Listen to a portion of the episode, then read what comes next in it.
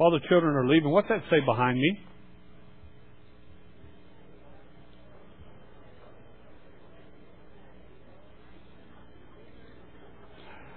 I know some old Baptist walk in and say, man, they are turning charismatic, just speaking in tongues in there. That's what y'all sound like. I want you to think about what that says behind me. Because it's crucial in what I want to share with you, particularly over the next three months. This month we're going to be in the book of Psalms. We're going to talk about a desire for God to show us His ways. This is crucial. We easily ask God to show us His ways, but do we really mean it? The next month we're going to be talking about stewardship. So, oh man, I got to take September off because we're going to be talking about stewardship. Listen, your life is a stewardship. It's really not about money. It's about a life that's surrendered to Christ. So September we're going to do that. And then in October I'm going to be talking about Christianity and Islam. Pretty relevant for our day and time, but maybe I'm going to be sharing it in a way that maybe you hadn't considered before. Dealing with it in honesty and truth but hopefully always dealing with it from, a, from the way Jesus would look at these people. What does Jesus say here in Matthew? Love the Lord your God. Love the Lord your God. How? With all your heart, with all your soul, and with all your strength, and with all your mind. Love the Lord your God that way. And, doesn't say or, and love your neighbor as yourself. In context, Jesus made this statement right before a keeper of the of the law asked him, Well, who is my neighbor? Who are you referring to in this passage? And Jesus' response was a parable.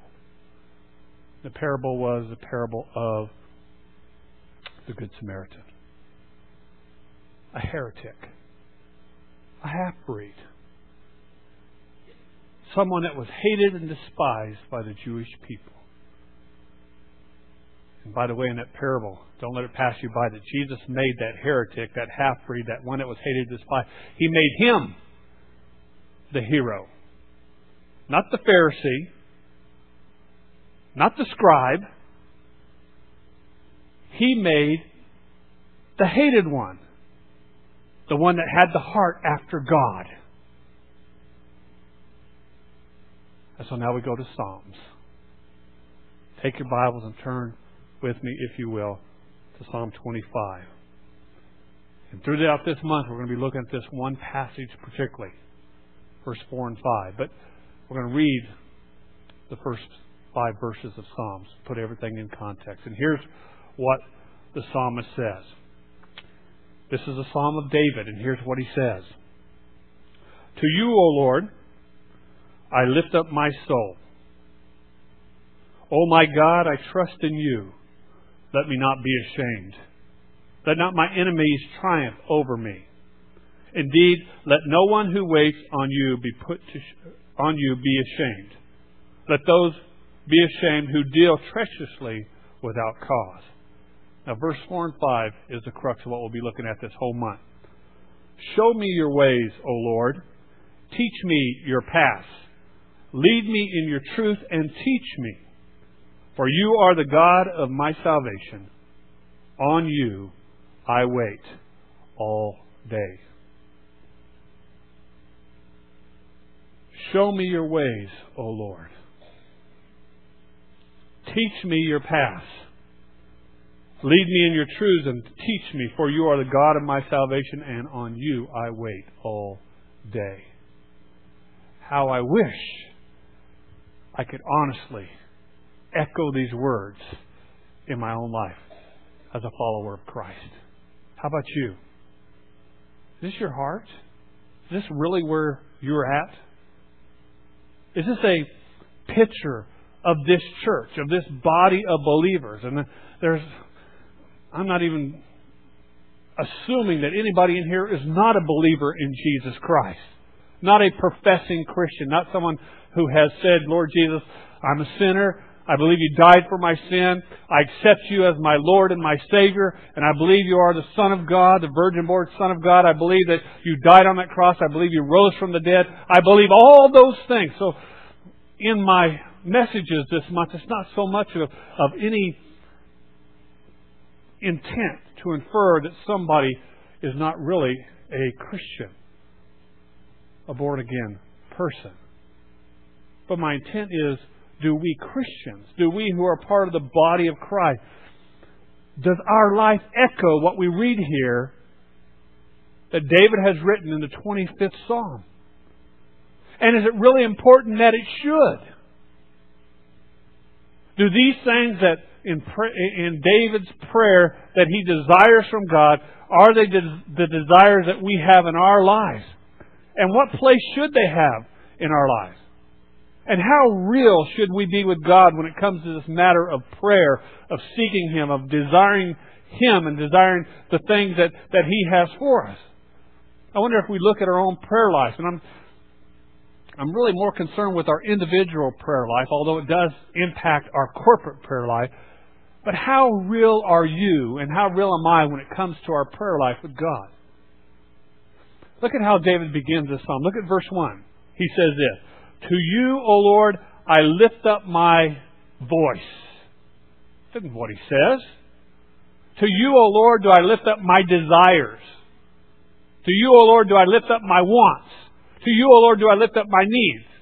To you, O Lord, do I lift up everything that, that I think I should have that you, O Lord, are required to give me because I think I should have it. That's not what he says. What's he say? This is deep, folks. This is I was challenged with my own approach to, to God in prayer this week. Uh, I, I, want to share. Last Sunday, I went to church. Hey, the preacher goes to church when he's not in church. And I went to church. You know what kind of church I went to? I went to a Christian church. Wow, that's good too, isn't it? But I actually went to a Foursquare Gospel Church, Pine Valley Church in Bayfield, Colorado. You know what? Those Foursquare Gospel people, they love Jesus. They're not even Baptists and they love Jesus. Nobody jumped a pew. Nobody popped off in, in some unknown language. Nobody come up and slayed me in the spirit or anything like that. They just praised Jesus. And they got up and just shared the word. What a, it was such a blessing for me. And very challenging. Very challenging for me to look. Listen, to look not so much at what I believe. What I believe and what you believe is crucially important. But how do I apply what I say is so important to me? What difference does it make that I believe in Jesus in my life? What difference does it make that I believe that God is sovereign of the universe and that, that He is more than able to do everything and that, that, that God is good all the time and everything that God pours in my life is the best thing for me, even though from my perspective I cannot see that? What about my own prayer life? As we read here in Psalm, to thee, O Lord, do I, I lift up my soul. I lift up my soul. Not just my voice, not my desires, not my, not my want, but Lord, I'm going to lift up my soul to you. And the way we might put it is, Lord, I'm going to pour out myself to you. God, I don't know what I'm made of completely, and I don't know what's in the innermost parts of who I am, but, but God, I need to pour it all out to you. And God, it may not be the proper way to approach you. It may not be the, the, the way that, that, that the seminars teach and, and that, the, that I'm taught in Sunday school. But God, I don't know anything better or anything more than I desire than to pour out my soul to you because that's all that I have, God. And sometimes when we talk about prayer, we make it a very hard thing. Sometimes when we talk about prayer, we make it all about us and our wants and our desires. Very rarely do we come to God like the psalmist does and say, God, I pour out who I am to you. You know what you what happens when you pour out what's in you? You know what's left? You know what's left? Nothing. I think that's what prayer is about. God wants to pour out that which is in us, and there's a lot in us that ought not to be there. And as we pour that out, what does He always do in response to our prayer? What's the ultimate aim of our existence? Is it not to know God, to experience God, to, to, to, to, to, to enjoy who God is? And isn't our key problem that, that stands between us and, and, and, and, and that fulfillment of why we exist, isn't it those things that we have crammed into our life that have, that have cluttered our life so much that there's no real room for God? Maybe in the corner somewhere. Maybe some days we clean out the, the attic just a little bit, so we'll give Jesus a little bit more room. But we're so cluttered with so many things. God has called us to pour out our soul to Him to empty it out so that He can fill us up with what He has for us. I want to say this, that I think sometimes some of the things that we clutter our life with, we do because there's a fear that if it's emptied out, God will fill it up. And we may be fearful at what God might want to fill our life up with. Because if you think about it, what He really wants to fill us up with is Himself. And there's a lot of aspects when I look at Jesus' life and his walk, and I look at the Word of God which reveals God to us, there's a lot of things about God that I'm troubled about. Not that they're wrong. Hear what I'm saying? Not that they're wrong, but I realize if I do give myself completely to Him, something's got to change in me. And I'm not sure I want that to happen. We talked about in our Sunday school class today that we Western Christians, the key and the focus of much of our, our Christianity and our prayers and even our Bible study is our own comfort. I assume that everything's right with me and God because I'm comfortable. Nothing's moving in my world. Nothing's happening in my world. I'm, I must be exactly where God wants me to be. I'm having no, no opposition. Well, I'm not having any real victory either, but hey, I'll stay in the middle because the middle is a good place to be. Because I'm comfortable there. Isn't it interesting that God, Jesus never wanted us to stay in the middle? In the illustration of the book of, of, of Revelation and, and Revelation chapter 3, he says, you know what? I would rather that you be hot or cold. I'd rather you be all the way for me or not for me at all. But you have chosen to stay in the middle. And because you have chosen to stay in the middle, you make me sick. And because you make me sick, I'm going to vomit you out of my mouth. Our prayer, our Bible study, our service, our love has grown lukewarm. We don't pour out ourselves. We don't pour out our souls to God. We still want to be in enough control that we can tell God what He needs to do and how He needs to do it. But we want to we want to do it. We want to do that kind of praying just enough so everybody everybody perceives that we're really pious people that are really seeking after the heart of God. While much of our prayer is asking God to approve who we are and what we want. Think about this, your own prayer life. I'm not here to judge your prayer life. I just want you to think about it.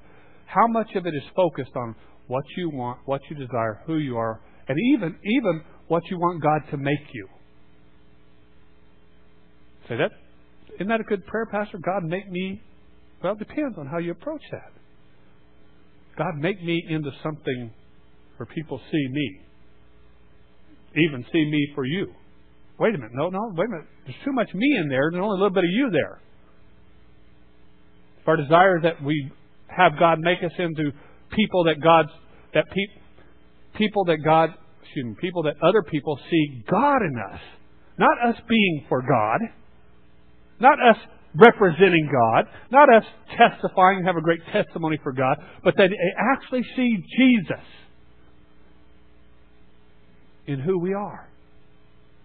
The psalmist begins this by saying, Lord, I pour out my soul to you.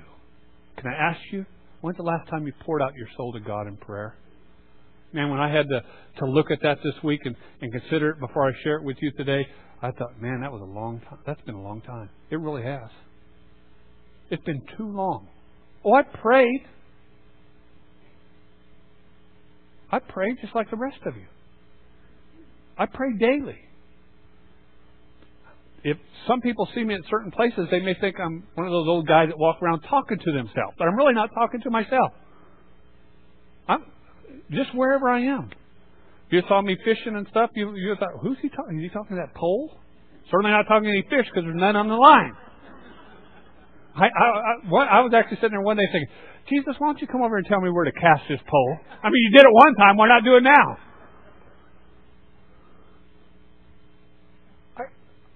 I, I do that. When I meet with my brothers and sisters, we pray. We pray before we eat, most of the time. Pray when I go to bed. Pray when I get up. But it's been far too long that I could echo what the what the psalmist says. Lord, I pour out my spirit to you. Nothing of me and everything of you. God, I'm not here just to desire and to ask you for things for my life or even for other people's life. God, I pour out everything in me because all I want is you. And wherever that takes me, and whatever you want to do with me on the basis of me having you completely in my life, God, I'm ready. Because God really is not about me, it is about you. To the Lord, I pour out my soul. And what was his request? First part of his request, you see there in verse 4, first sentence, and that's what we'll be dealing with the rest of our time today. And here's what he says Show me your ways, O Lord. How many of you would pray that? Don't raise your hand because I don't want to embarrass anybody after I get done saying what I have to say. Show me your ways, O Lord. How many of you know the ways of God? How many of you think you know the mind of God? How many of us think that we, when we pray, we know how God is going to respond to our prayer?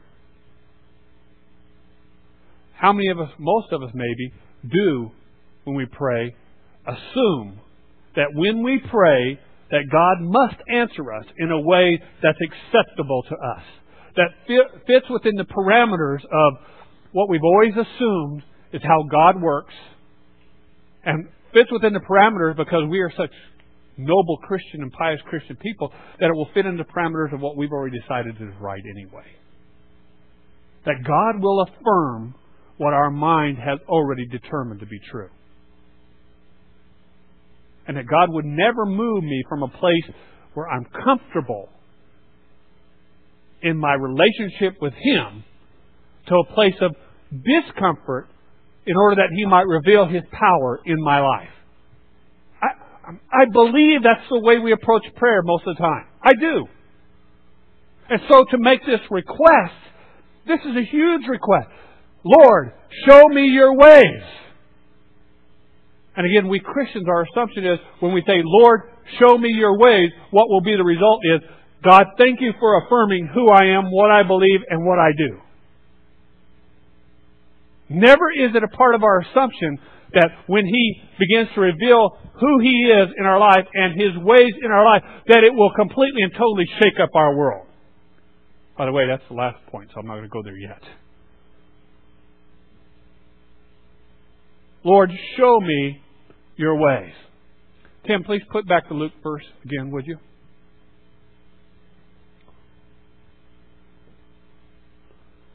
The question was asked Teacher, what is the greatest commandment? What is the primary commandment that you have for those who would be your followers? That's the question. In context, that's where this is going to come from. Now, I want you to hear something. If it is the greatest or the primary commandment, it should be of utmost importance to we who claim to be followers of Jesus Christ, should it not? It should also be that which is primarily seen in my life and your life when I claim to be a follower of Jesus Christ. I mean, there's a whole lot in the Bible we can talk about what it means to be a disciple or a follower of Jesus Christ. But bottom line is this. If I claim to be a follower of Jesus Christ, that which is primary and foremost and most important in Jesus Christ's life and teaching, you should I mean, can I put this? You and I should at least see that in our lives, right? We should at least see this.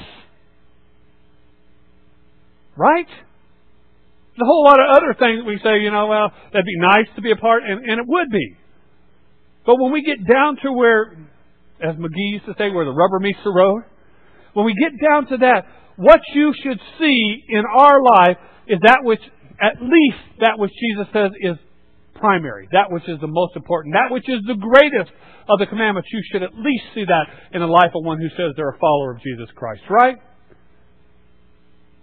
I want you to understand something. As you read this in context, he says, I have a command. This is a command. This is not a suggestion.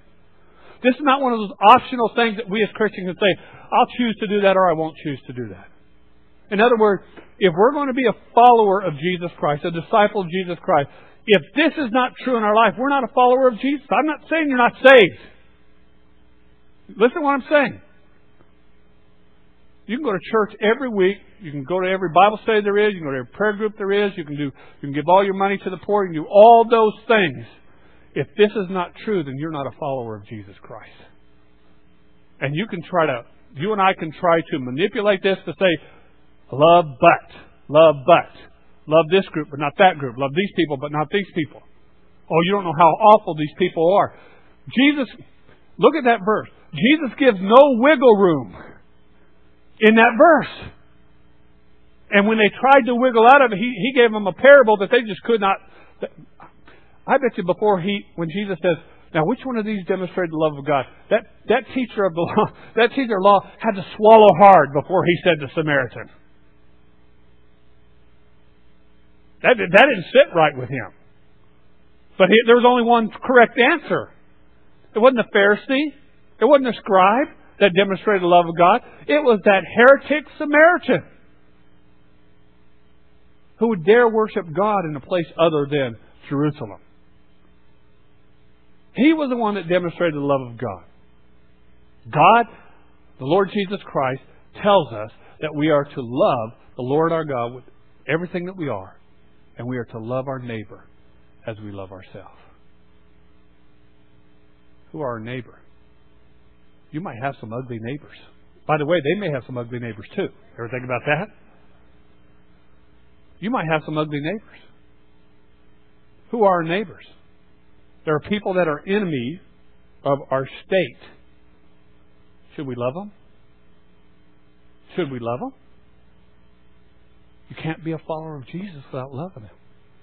I read this book this week. It was, it was an amazing thing. This man met this Muslim man, and he and he said to them, he says, "I know you consider me your enemy, but but I want you to know something. It's going to be good for you to for me to be your enemy."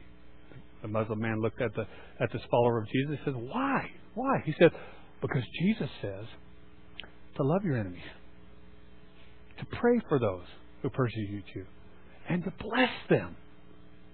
So I said, "You know what? You can consider yourself my enemy, but man, you're going to get it good because I'm going to love you. I'm going to pray for you. I'm going to bless you just like my Savior said to do. We've got to get this right, church. And we can sit here and say, well, I can't love those people across the sea, and it may be difficult for us to do because, because of the battles that are going on. But a lot of times our problem are not those people across the seas, but those people that are across the street or across the aisle.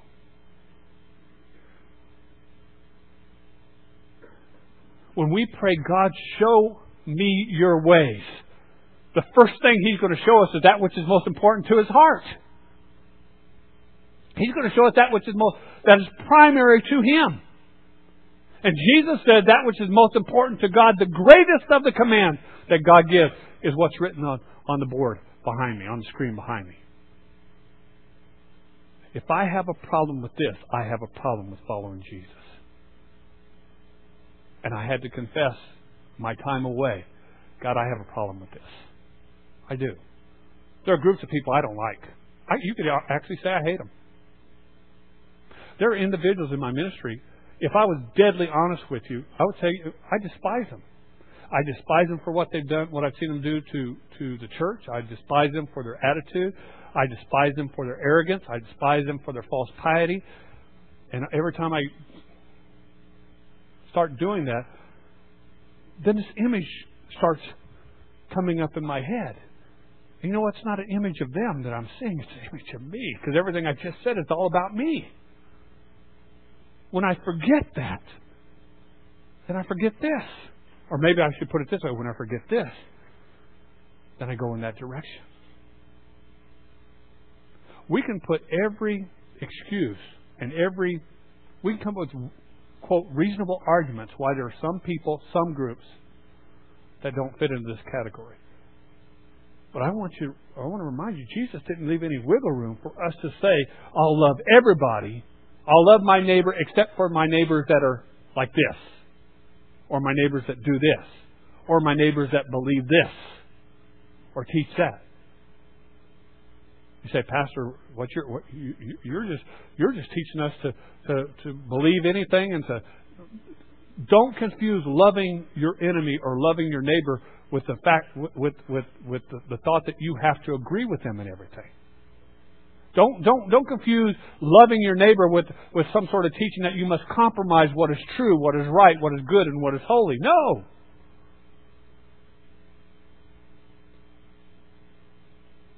But I really am beginning to believe this. The only thing that gives me an audience to share the love of Christ or the message of Christ with someone else that doesn't know Christ, no matter what their background is, is this matter of love.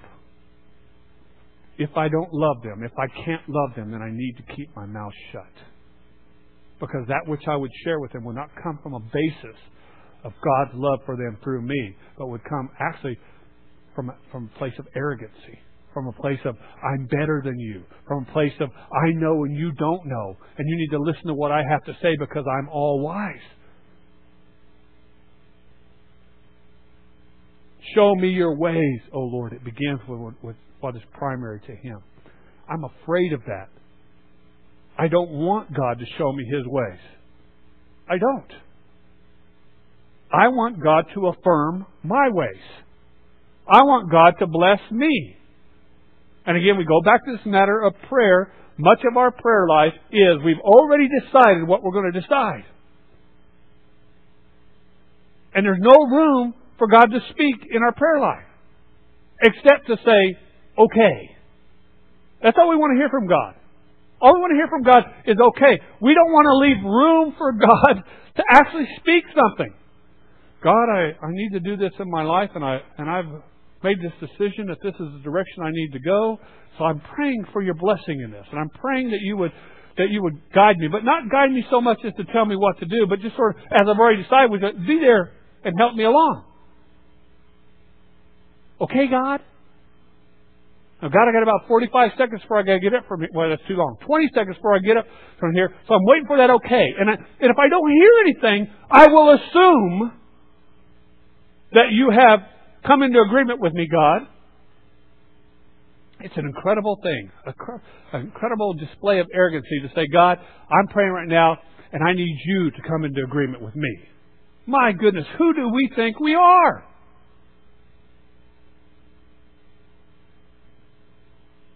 Prayer is not getting God to come into agreement with us, but in prayer, we, the mind of God Himself, the mind of Christ Himself, will be revealed if we have ears to hear. Book of Revelation, chapters uh, 2 and 3. Seven messages to seven different churches. You're familiar with it? Seven messages, starting with the church that had lost its first love, ending with the church that was lukewarm and middle of the road. Seven times, seven times, Christ reveals himself in each one of these churches. He reveals himself in a glorious and a magnificent way seven times. And seven times,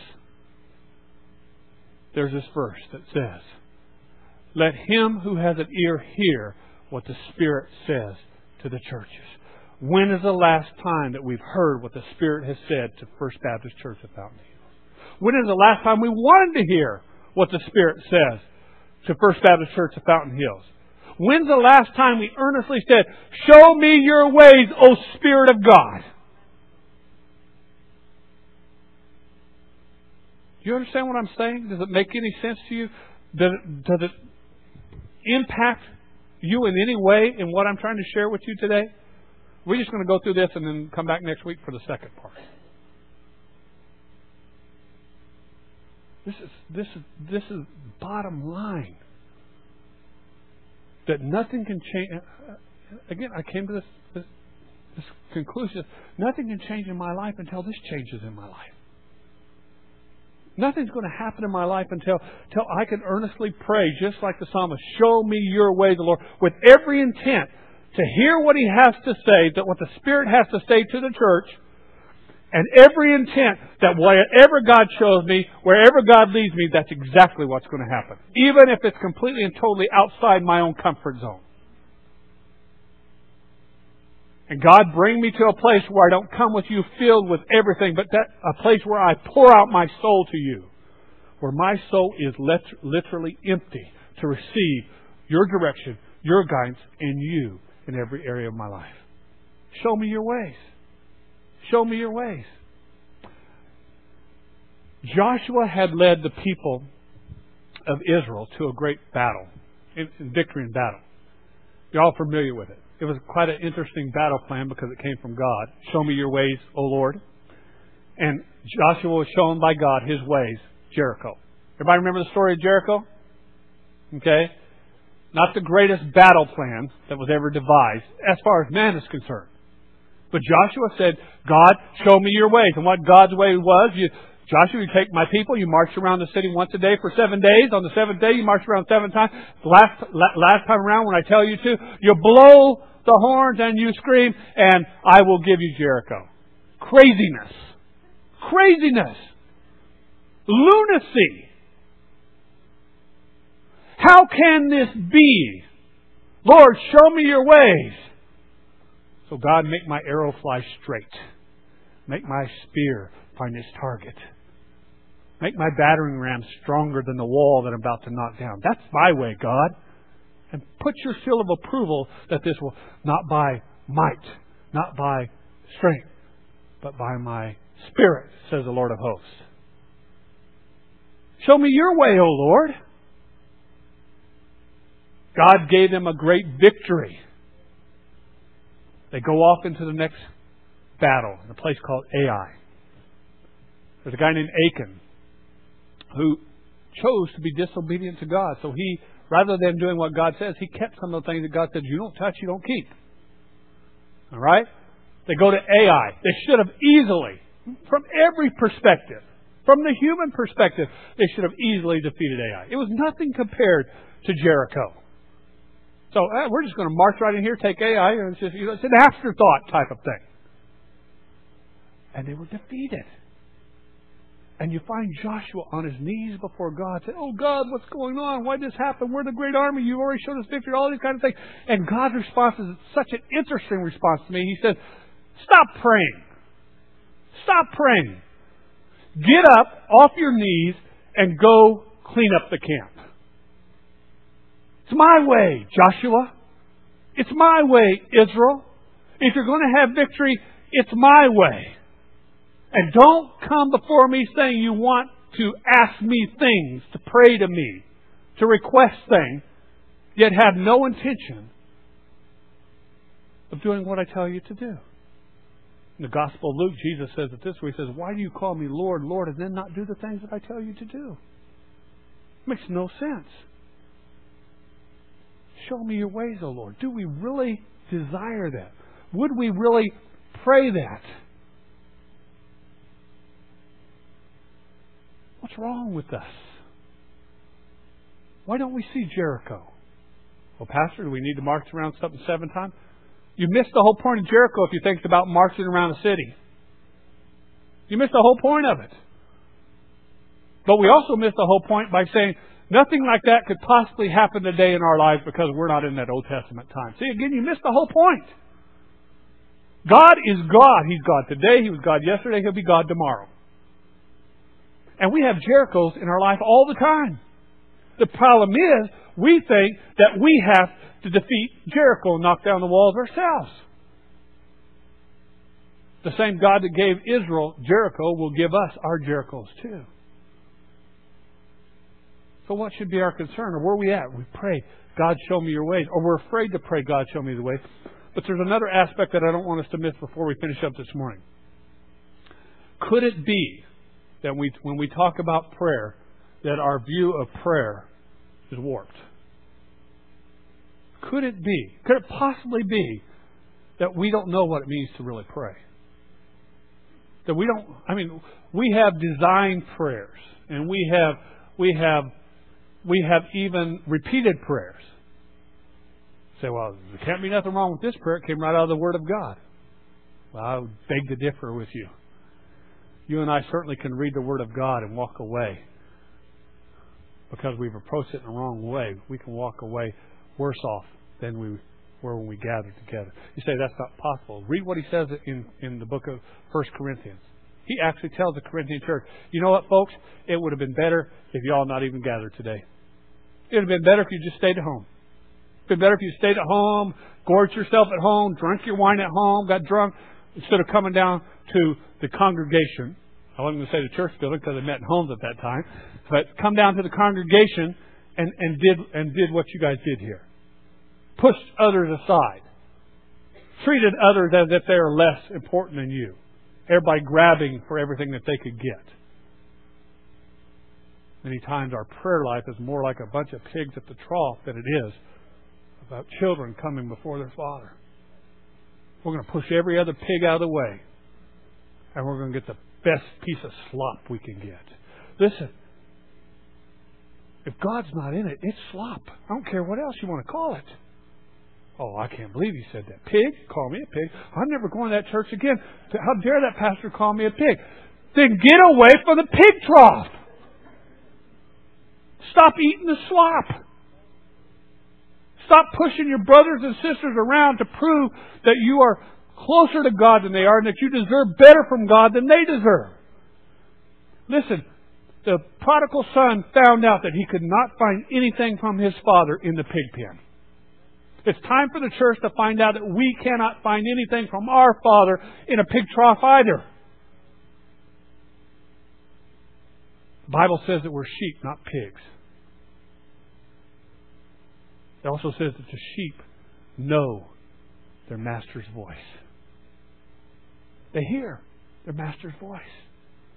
And sheep respond to their master's voice.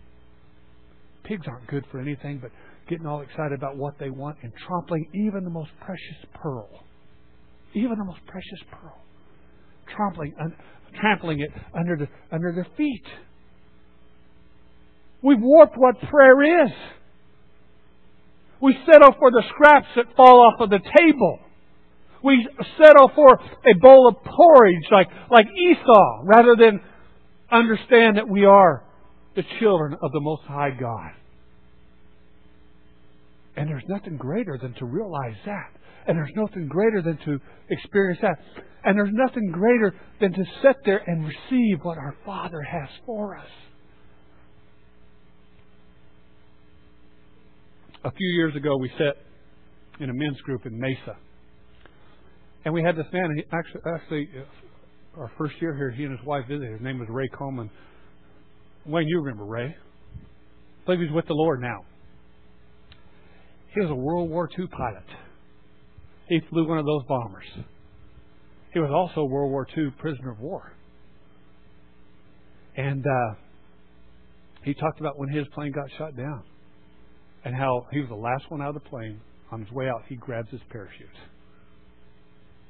And he had to wait for the plane to drop a certain thing to, to do all his parachute stuff. And they, they got him and they put him in a prison work camp. He, he, he would tell us that at the at the end of the war, he was they were sitting near the camp. And they they saw this caravan of trucks come along, and a half track pulled up in, at the front of it. A guy stands up there on it, you know, just you know, like they do sort of in the movies and stuff. And it was actually General Patton.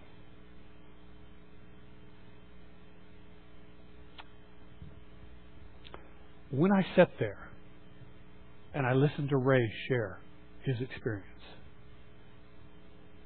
and saw him some of the pain that was still there for this man. And the things that he had gone through. And even his request that no one would have to do that any longer. I want to tell you, that room was dead quiet. You want to know why? Because no one had anything to say to add to what he was saying from his experience. Who had it? Even some of us who were veterans and stuff, we had nothing to add to what he what he had to say. What he had to say, listen, it stood on its own. Nobody could add anything. How we as a church need to understand that that's what we need to do before our Father. What do you have to add to what God has to say? We're so busy talking at God. Telling God what is and what should be. We've warped prayer to the place that it's no longer what it should be.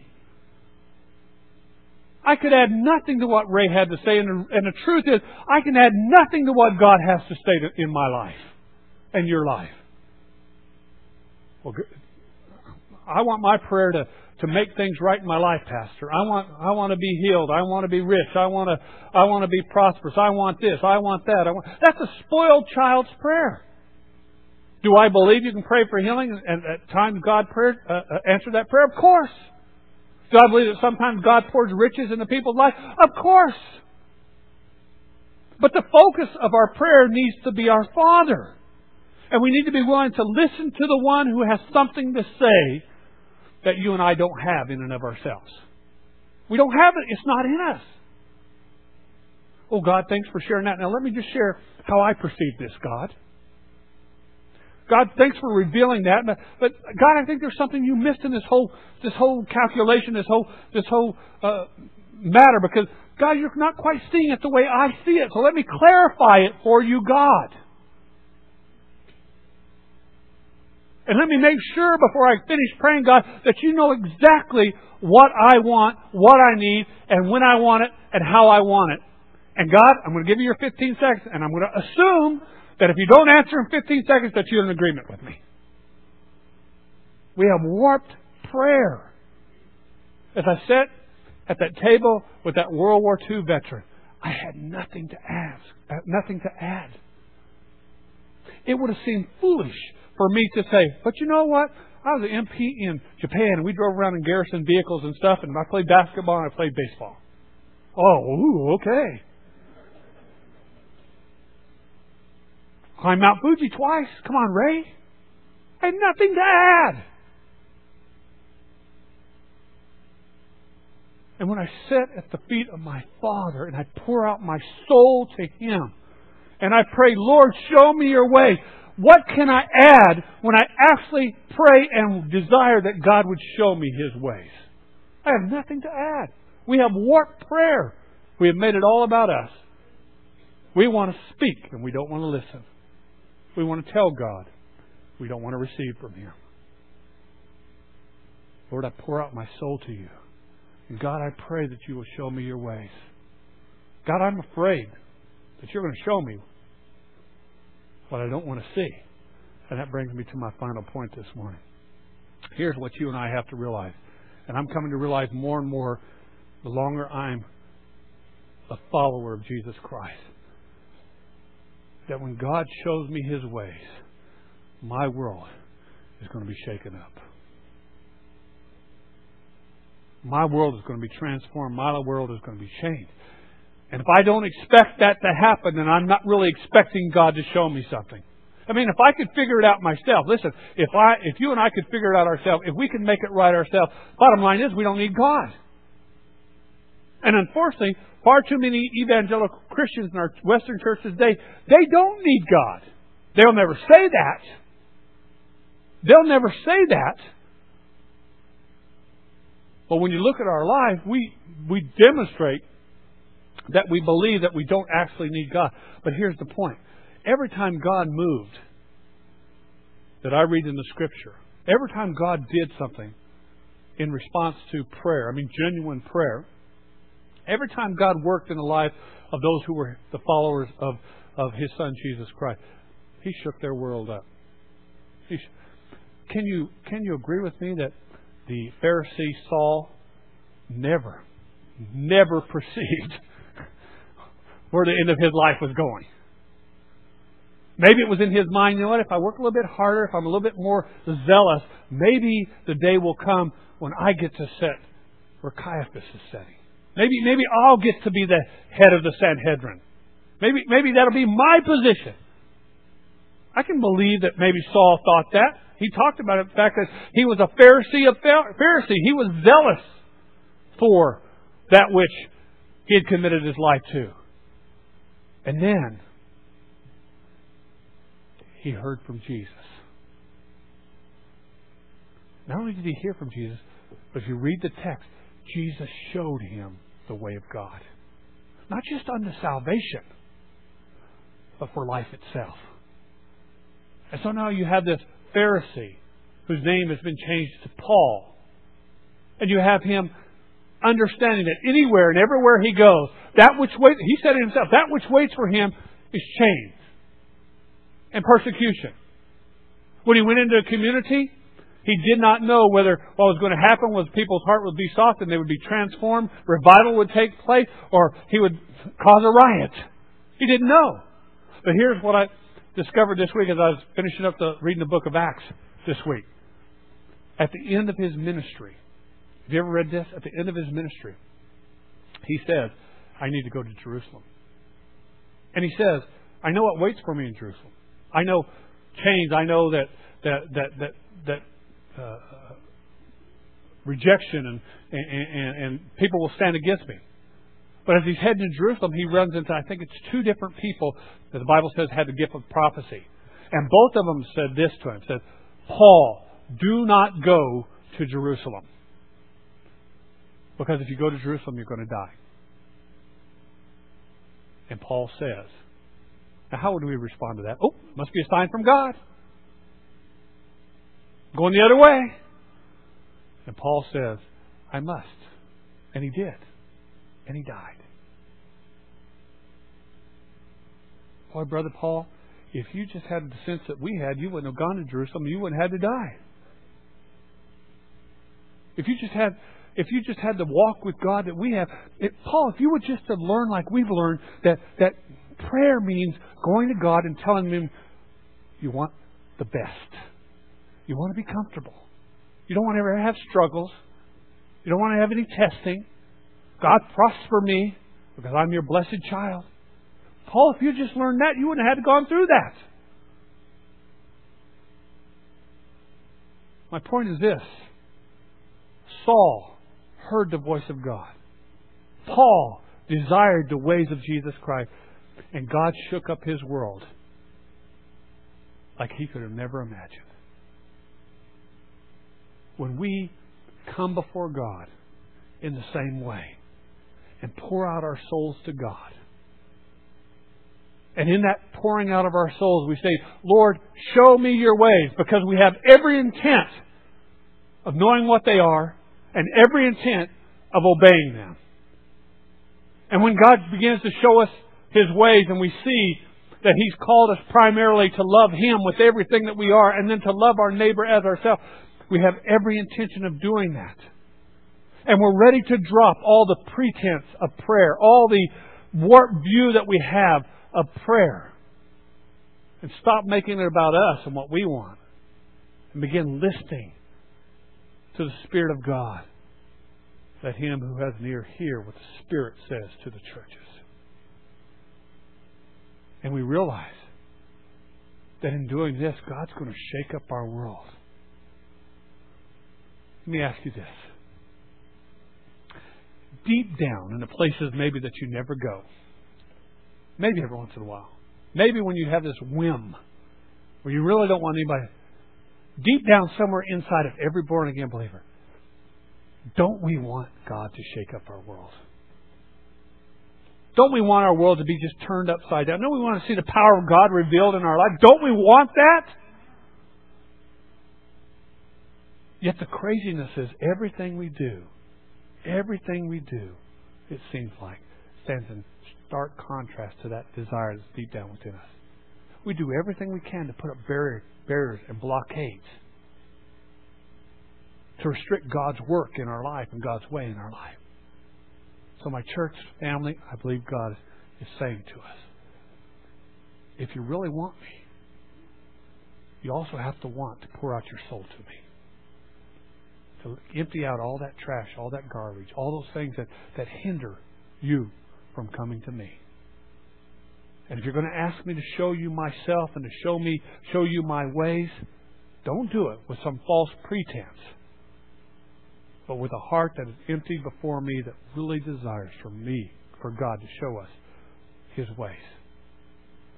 And know this, that He is ready, I believe, to shake this place up, to shake your world up, your home, your family, your personal walk, this church.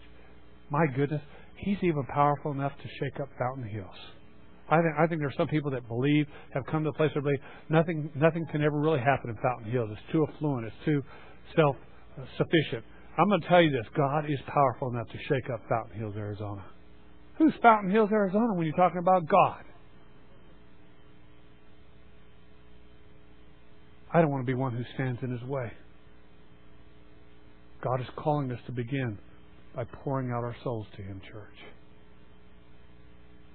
You can't wait for someone else. You say, you know what? If we can get a group of people to do it that will do it with me, then I'll do it. Now, don't wait for somebody else.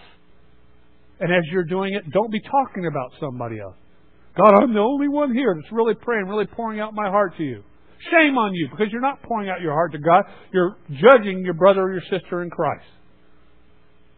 If they're not, then trust God to bring them to where they need to be. Got to start with somebody. Got to start with at least one person. Who knows what the Spirit of God will do when at least one person says yes to God? Show me your way, O Lord, because I have every intent and every desire to do what you want me to do. Would you bow your head with me? I'm wondering this morning. I'm wondering this morning. Is there one person that genuinely echoes or desires to echo what the psalmist said there in Psalm 25? Is there one person? Is there one person that wants to pour out their spirit or their soul to God?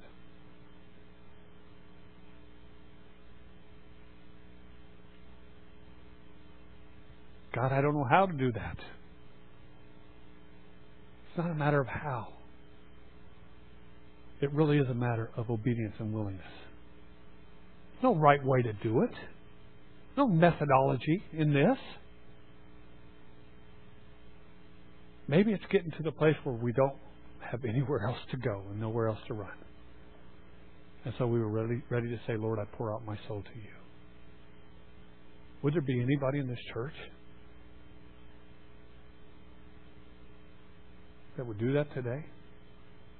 Not because you think I want you to do it, not even because you think you ought to do it, but because you've been touched by the Spirit of God and you can't do anything else but pour out your soul to God. And begin asking God to show you His ways that are so far above our thinking. Shame on us for ever thinking that we could tell God anything. God, show me your ways. Are you ready for your world to be rocked? I didn't say, are you ready for it to be healed? Are you ready for, for things to get better for you? Are you ready for prosperity to be poured? Are you ready for your world to be rocked? Regardless of where it takes you, no, regardless of what you have to go through, are you ready for God to change your life? Begin to mold us into the church that He wants us to be. These steps are open. You don't have to go through me, but you are more than free to come if you want to just get on your knees before God. Maybe you just feel more comfortable right there where you're at, and that's fine too. Maybe you just want to stay right there and just pour out your heart to God. That's fine too. Maybe you'd like for someone to pray with you. There'll be myself and some gentlemen here at the front that would be privileged to pray with you. You say, Pastor, I'm struggling. I don't know what it means. I don't know how to pour out. I don't even know if I want to. Okay, come, let us pray with you. Come, let us pray with you. Be honest with God. God, I don't know if I even want to do this. I'm afraid to do this. Come, let us pray with you and encourage you. Not put you on the spot, but just lift you up before the Lord as your brothers in Christ. Maybe you're here today and you thought, wow, I really didn't know what this was that this is what this is about. This this following Jesus. I thought it was just being religious and and I need Jesus. as my Savior. I need to, to know who He is. Maybe you want to talk to somebody about receiving Jesus as your own personal Lord and Savior. Again, we'll be here at the front. Be glad to pray with you and talk with you about that. Believers, when's it going to change for us? When's it going to change for you? Why not right now? I'm asking you to respond to God. And finally, the Lord may have brought you here and wants you to be a part of what He's doing in this church.